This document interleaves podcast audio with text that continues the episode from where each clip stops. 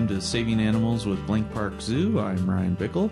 On today's show, we have Christine Micheletti, who is a master's student at Iowa State University, and she spent a couple of months in Senegal um, doing research uh, on chimpanzees.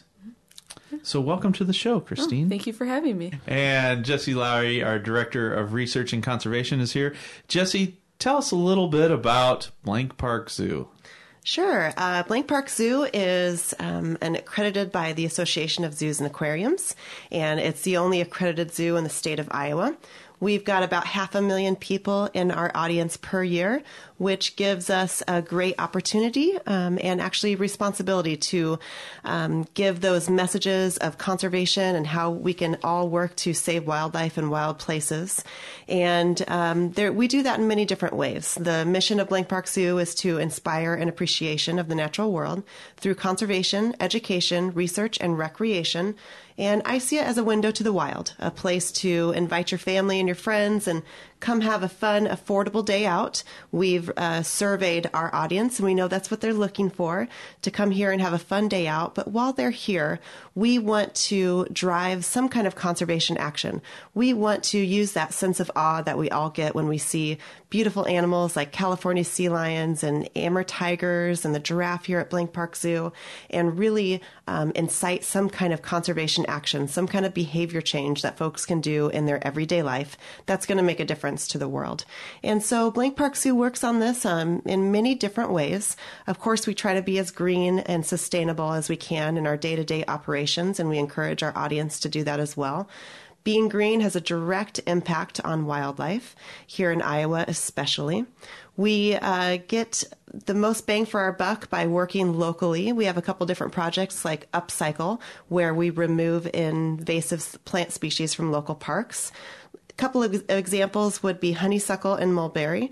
These just so happen to be a favorite tree item of our animals as well. So we can take those plant species out of the woodlands and give spaces for the native plants to grow and bring back some preferred food items for our animals as well. Of course, we've got our Plant Grow Fly project, which encourages folks to plant butterfly gardens, whether it's a single pot or an entire, entire prairie restoration. And you can find out more about our conservation projects at blankparkzoo.com. One of the major things that a modern zoo can do to save animals in the wild is the support of field projects. Those organizations and individuals that are out on the front lines in the range countries of some of the animals that we have here at Blank Park Zoo. We give between eighty and hundred thousand dollars in grants to research organizations throughout the world. Uh, some big ones are International Rhino Foundation. Of course, we've got rhinos here. We support the Hornbill Research Foundation in Thailand, the Snow Leopard Trust in Mongolia, uh, Conservation Fusion in Madagascar, and all of these projects have um, animals that we have here at Blank Park Zoo that you can actually come and see the ring-tailed lemurs and you can come and see the rhino. But we also support projects for animals that we don't have here at Blank Park Zoo. One great example is our support of the Chimpanzee Sanctuary and Wildlife Conservation Trust. Uh, this is an organization in Uganda that works to decrease all kinds of human wildlife conflict and works to keep chimpanzees in their native habitat, but also runs a sanctuary for those um, who have been um, forced out of their habitat for various reasons. And we've supported them for, for about five years now. Um, with us today again is Christine, and she's actually one of my former conservation interns. And we can talk about the conservation internship later um, in the show today. But why why we have her here is to talk about her experience with chimpanzees in the wild. And so, welcome again, Christine, to the show. Thank you. We're so excited to have you. First, let's talk a little bit about your background, um, mm-hmm. where you're from, and your education, and what gave you that passion for for chimps specifically and, and wildlife in general. Yeah, so I'm from Chicago, uh, Chicago region. I came out to Iowa few years ago for my undergrad. I did. Um, uh, I got a bachelor's in zoology at Drake University, and then I moved up to Ames to get my master's in anthropology at Iowa State.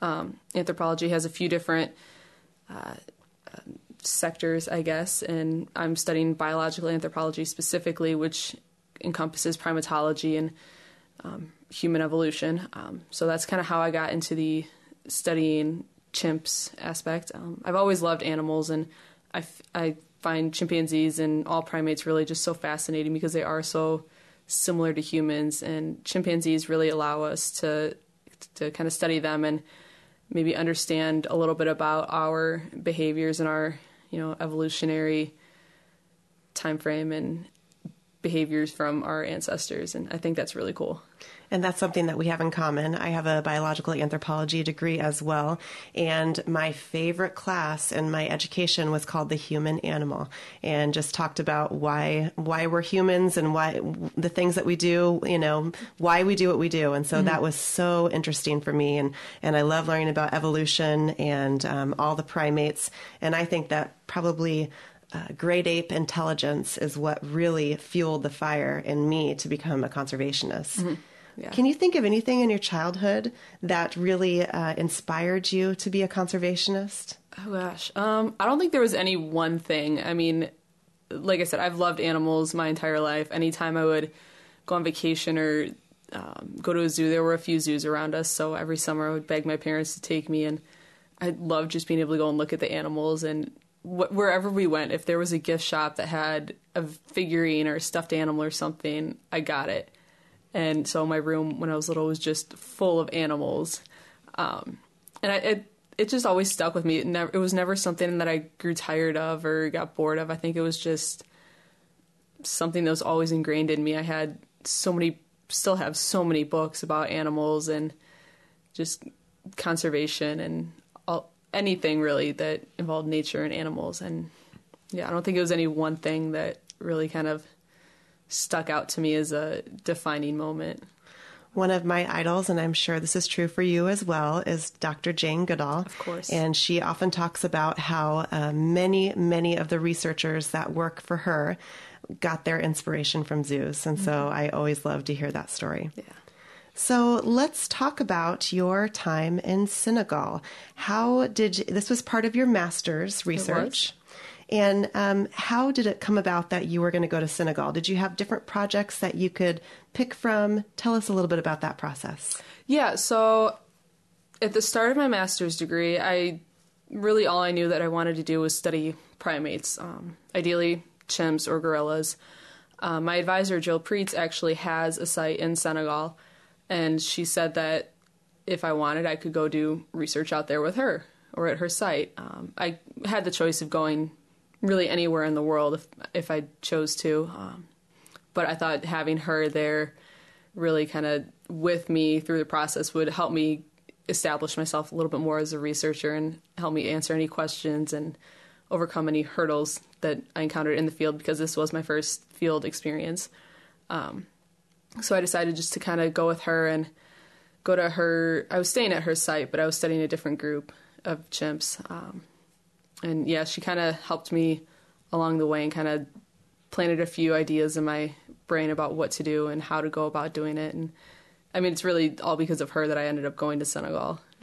Can you talk a little bit more about Jill Pruetz? Uh, she was one of our speakers for the speaker series here at Blank Park Zoo mm-hmm. about a year ago, and she is uh, just an inspiration, I think, to scientists and women scientists, and has done some amazing work. So, talk to us a little bit about what it's like to have Jill Pruetz as your mentor. Oh my gosh, it's it's an incredible experience. She's one of the leading primatologists in the field right now. Um, she has been at Fongoli, which is her site in Senegal, for oh gosh, I want to say at least 15 years now. Um, so she's really established there, and she has come out with so many groundbreaking papers and concepts, and it's it, it's kind of like studying under you know celebrity almost. I mean, I mean the first time, first couple times, I got to talk with her and work with her during my my uh, degree. It was kind of like inspiring and just like yeah, like I was almost talking to a celebrity, like, oh my gosh, you're you're doing all of this, and you're so great, and so just you know respected in the field, and it, it's really been a great process and great experience to have her as my mentor and advisor throughout this whole thing. And she does research on chimp tool use, is that right? Yep, that's part of her research. She is studying the same. Um, she's been studying the same group of chimps for her entire time out in Senegal. Um, and yeah, chimp tool use is probably one of her main focuses, and she actually found some really groundbreaking um, results out there that has never been seen before, at least not in West Africa. Um, so yeah, it was it was great to be working with her and be a part of that. And before we move on, is the groundbreaking research that you're talking about have to do with bush babies? Wasn't there some chimp tool use Yeah. um, that had to do with Yep. they so were termite mounds and Yep. So chimpanzees a lot of times will use small sticks to um, poke them into termite mounds and and kind of get termites to eat. And then um, she discovered that they will also take longer sticks and kind of fashion them into spears and poke them into uh, tree cavities in order to try and spear a bush baby for meat. And that really, to my knowledge, hasn't been found anywhere else. That's really, really interesting. So tell us a little bit about how you um, narrowed down your your research focus and how you uh, started to prepare to go to Senegal. Yeah. So I knew when I started looking at coming up with projects that I wanted to look into some type of human primate interaction. Um, I had a whole list of possibilities, and it was it was really difficult to try and narrow them down because I wanted to do all of them, but you know, and for a master's project, you can really only do one. Um, so I sat down with Jill, and she told me that there was um, a large kind of gold rush um, in the past 20 or so years out in Senegal. And so small um, artisanal, which are sometimes illegal mi- gold mines, have been popping up throughout the region that she works in. Um, so she asked me if it would be something that I'd be interested in to look at how the miners' impacts on the environment are influencing chimpanzee behavior. Um, so I decided to kind of look at how the presence of humans is influencing chimpanzee nesting behavior specifically because chimps do build nests in trees every night to sleep in. It keeps them off the ground, away from predators and all that kind of stuff. Um, so I just kind of went out and I was looking for nests pretty much for two months, recording any type of nest that any chimp nest that I found, um, the tree species that they were in, and the size of the tree, so that I could determine if the chimps had a preference for you know what kind of tree they nest in.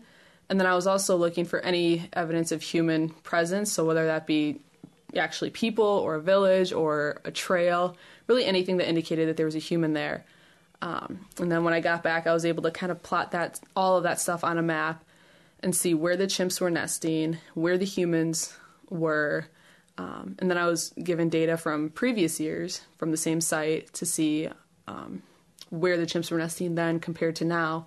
And I actually found that they they have been moving quite a bit from where they were originally um, spotted about 18 years ago. Um, so that was very eye opening to see how much they had moved in the last 15 to 18 years. So could you see a correlation between human disturbances and human settlements and where the chimpanzees had moved? Yeah, there was definitely. I can't say for sure, for certain yet that there the reason the chimps have moved is because of humans. There could be other factors as well, but the amount of human evidence that I found would is very convincing. Um, but yeah, I can't say 100% certain yet, but I would not be surprised if it did end up being human reasoning. How how often do chimps move when there's not the presence of humans? Um, it also depends on the season and the food availability. So there in Senegal, there's two primary seasons: there's a wet season and a dry season, um, and then obviously that impacts what foods are available where. Um, so depending on if it's a wet season and there's certain fruits or leaves available in one area, they'll probably move there versus you know an area that doesn't have as much food or water or whatever other resources they need at that time. And describe describe you you, you call them nests, but describe what that is. Yeah, so it's essentially the same thing as a bird nest. Um, the chimps will take tree branches and kind of fold them over one another and just kind of weave them together to build this round. It's essentially a very large bird nest, and then they'll line it with um, leaves sometimes to make it more comfortable. Do they come back to the same nest or they make a new one every night?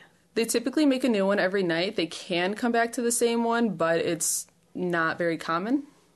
Tell us more about the gold mining.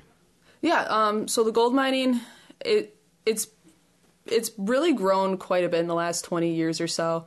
Um, most of the mines in this area, at least, are artisanal, small scale mines, meaning it's local people that are kind of working on them. Um, there's not a ton of government involvement, um, so they usually just kind of do whatever they can to uh, extract the, the gold, and then they'll take it to the um, Gambia River or whatever river is close by, and they'll do a certain process to kind of purify it, and that creates another issue with um, mercury contamination because they'll use mercury to kind of purify it and everything.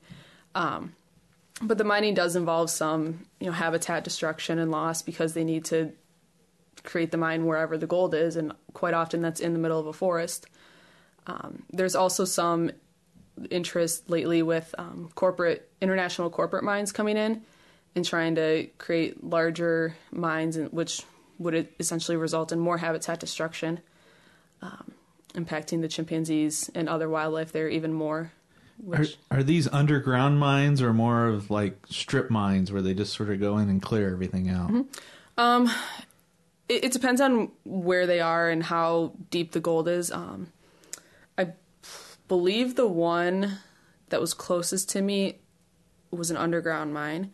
I didn't get to see much of it, unfortunately. Um, I just kind of saw the very outskirts of it, but I believe that one was an underground. But some strip mines are very common as well. Help us imagine what it looks like and feels like in this area of Senegal. Describe the climate and the topography mm-hmm. and what's the forest look like and, and maybe the, the human populations around. Mm-hmm. It's very hot. Um, even even on cold days, it was still very hot. Um, but most of the, the topography and geography, it's a relatively flat region, at least where we were. The farther east you go, the more hilly, hilly and mountainous it gets. Um, it's relatively flat. There's a lot of lot of rocks, quite a few big boulders. Um, the forests are pretty.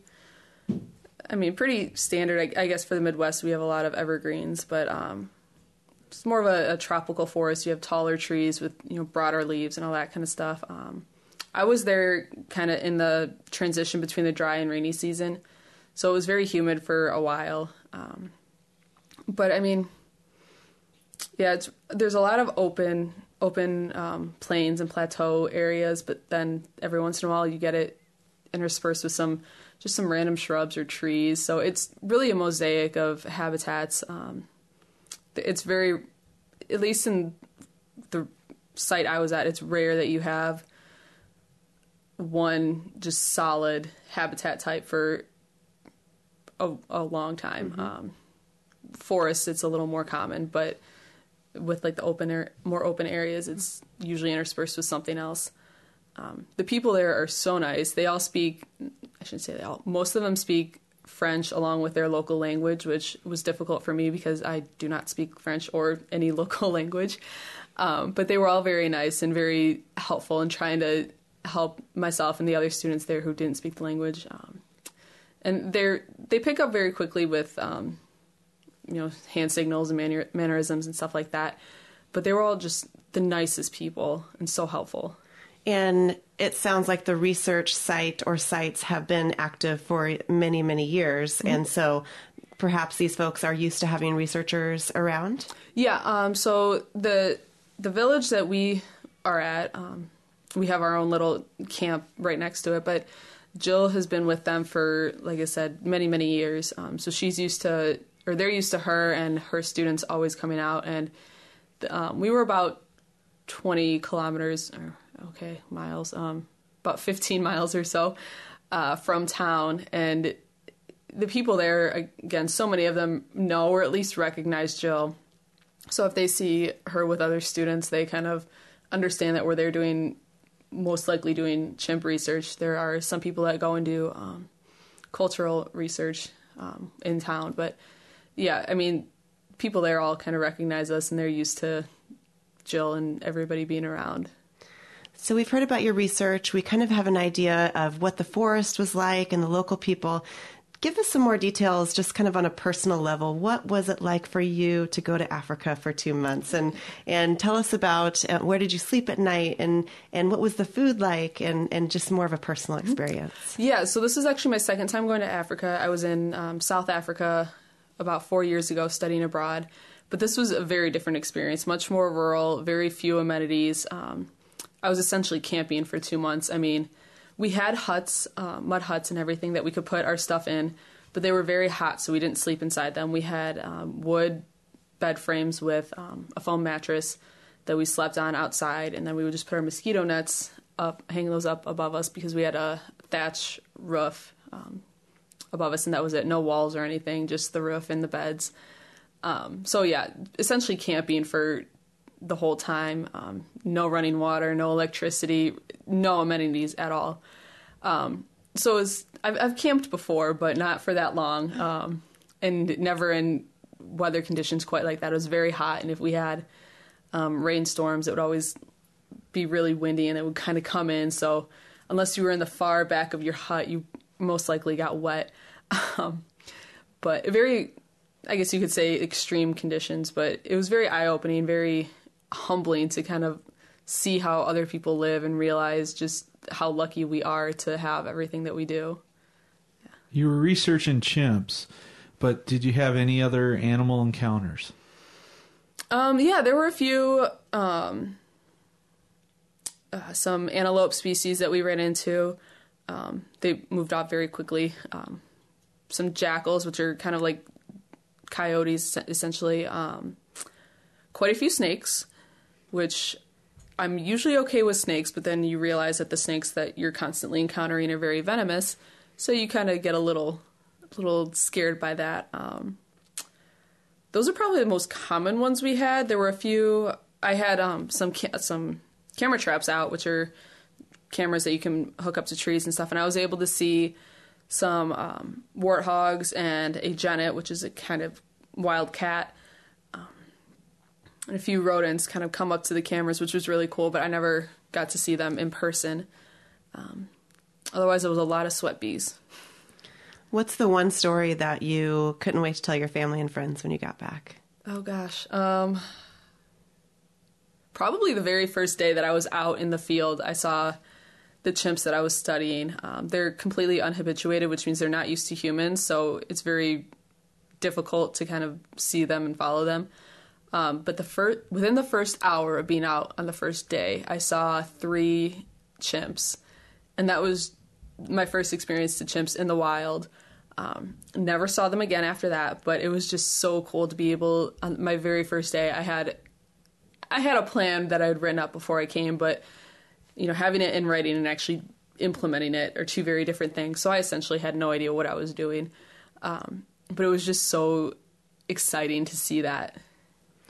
Tell us what you hope comes of your research and um, what kind of impact that it could possibly have on, on conservation. Mm-hmm. Yeah, so I'm hoping that I can share my research with the people in Senegal. Um, chimps are already protected there. The people there don't hunt chimps for really anything. Um, no bushmeat. There's the occasional random pet trade incident, but the people there really respect chimps and they they're not targeting them in any any ways um, even though this subspecies of chimp is still critically endangered. But I'm hoping I can share my information with them and say that even though they're not directly attacking the chimps, that their mining impacts and the growth of the towns and villages is still having an impact on their habitat and their survival. So, I want to talk just a, a, few minutes about the chimpanzee organization that we support here at the Blank Park Zoo, the Chimpanzee Sanctuary and Wildlife Conservation Trust. Uh, they work in western Uganda to help folks when they have a problem with a chimpanzee, maybe in their mango tree outside of their house. They work with government officials, teach in schools, and they also run a, a sanctuary on an island in the middle of Lake Victoria that has about 45 orphaned chimps, often orphaned. Um, from results of the illegal uh, wildlife trade and things like that. And I got to go to Uganda in 2013 and deliver 400 pounds of supplies that Blank Park Zoo collected. Uh, they got new uniforms, hiking boots, rain gear, GPS units, digital cameras, educational supplies for the local kids. And now they put in an order with us on an annual basis of what has worn out. And it was such an amazing opportunity to get to U- go to Uganda and give those folks who have been working so hard to protect chimps the pat on the back and the respect that they really deserved. And it was just so great to see their reactions and for them to express to me they couldn't believe that a little zoo in Iowa even knew about their work or cared about their work to conserve chimps in the wild. And uh, just a wonderful experience. And so, again, just by supporting Blank Park Zoo, a portion of every dollar that's made by Blank Park Zoo goes to projects like yours in Senegal and like the project that we support in Uganda. And I think we just have a couple moments left. Let's talk really quickly uh, about the conservation internship. This mm-hmm. is an opportunity that we have here at Blank Park Zoo. Basically, every semester we'll rotate through a different cycle for the Blank Park Zoo conservation internship. You can apply online at blankparkzoo.com. And for just a minute, Christine, tell us about your experience. Um, and I, I, know I'm putting you on the spot a little bit because I was your supervisor, but yeah. what was your experience like being a conservation intern? Oh, it was a great experience. I always thought I wanted to do field research like I did this summer. I never imagined myself wanting to work in an office or anything like that. Um, but I took the internship to kind of gain experience and kind of see a different side of conservation. And I absolutely loved it. I could not have asked for a better internship, better supervisor. Um, the the goals, the tasks we were working on were so great, and I loved that. Um, you know, myself and the other interns were able to have such uh, a big, be a big part of it, and actually have a hand in creating, you know, the campaigns and everything that we were doing, and it really changed my whole career path and what I want to do. Christine, you did an amazing job, and that's what the the conservation internship is all about. I say it's half for the folks who are involved because you got some great experience, you know, and and I and I'm happy to be a mentor for you and help you with with your goals. And then Blank Park Zoo gets some awesome, awesome individuals on their team to help us uh, move forward all the work that we do to help save animals in the wild. And so it's been a, a great opportunity for all around. Thank you, Christine, for being here. We really appreciate hearing your story. Thank you for having me. It was great to be here. Well, thanks a lot for joining us today. And if you'd like to learn more about Blank Park Zoo, check out our website at blankparkzoo.com. Well, we'll see you next time on Saving Animals with Blank Park Zoo.